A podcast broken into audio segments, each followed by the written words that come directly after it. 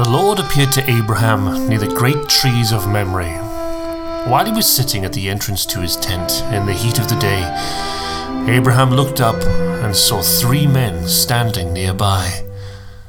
When he saw them, he hurried from the entrance of his tent to meet them and bowed low to the ground.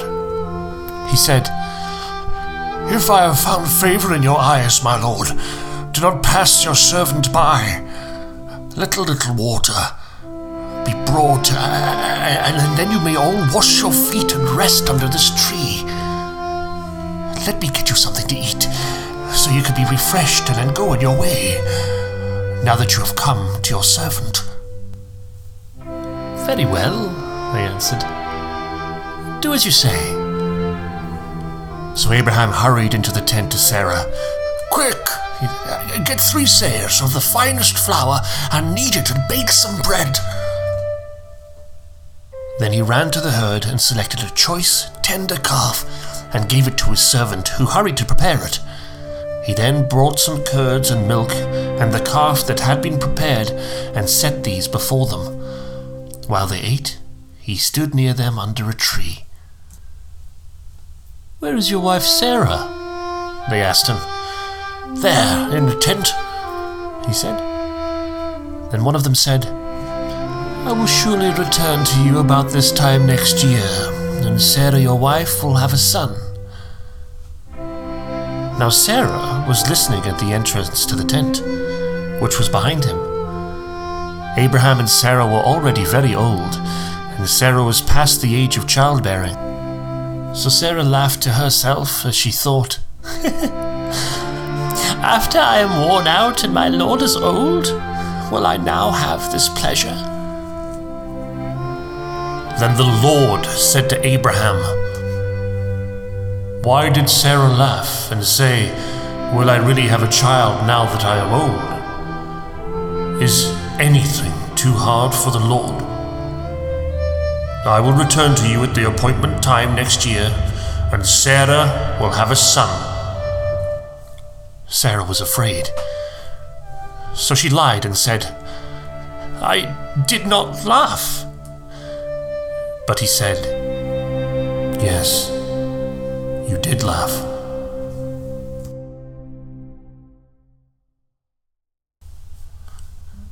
When the men got up to leave, they looked down towards Sodom, and Abraham walked along with them to see them on their way. Then the Lord said, Shall I hide from Abraham what I am about to do? Abraham will surely become a great and powerful nation, and all nations on earth will be blessed through him. For I have chosen him, so that he will direct his children and his household after him to keep the way of the Lord by doing what is right and just, so that the Lord will bring about for Abraham what he has promised him.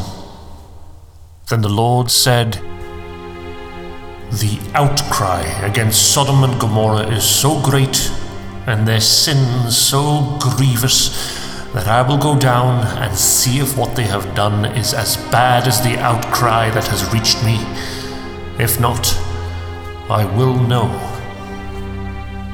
The men turned away and went towards Sodom. But Abraham remained standing before the Lord. Then Abraham approached him and said, Will you sweep away the righteous with the wicked? What if there are fifty righteous people in the city? Will you really sweep it away and not spare the place for the sake of fifty righteous people in it? Far be it from you to do such a thing, to kill the righteous with the wicked, treating the righteous and the wicked alike. Far be it from you. Will not the judge of all the earth do right? The Lord said, If I find fifty righteous people in the city of Sodom, I will spare the whole place for their sake. Then Abraham spoke up again. Now that I have been so bold as to speak to the Lord, though I am nothing but dust and ashes, what if the number of the righteous is five less than fifty? Will you destroy the whole city for lack of five people? If I find 45 there, I will not destroy it. Once again he spoke to him. What if only forty are found there? He said, For the sake of forty, I will not. Then he said, May the Lord not be angry, but, but let me speak. What if only thirty can be found there? He answered, I will not do it if I find thirty there. Abraham said, Now that I have been so bold as to speak to the Lord, what if, um, what if only twenty can be found there? He said, For the sake of twenty, I will not destroy it. Then he said, May the Lord not be angry, uh, but, but let me speak just once more. What if only ten can be found there? He answered, For the sake of ten, I will not destroy it.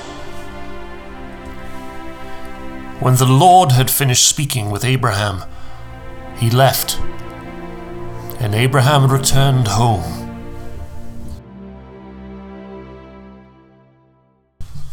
And there we have it, Genesis chapter 18. Thank you so much for listening. As always, please like, subscribe, give me a five star rating if you uh, if you think that I deserve it. I really appreciate it. It does help get this podcast out to the people that need to hear it. I've noticed that was quite a bit of a longer one, and reading further into Genesis by myself, I do notice that later on the chapters get bigger and bigger. So be prepared for that. Again, thank you so much, and we'll see you tomorrow.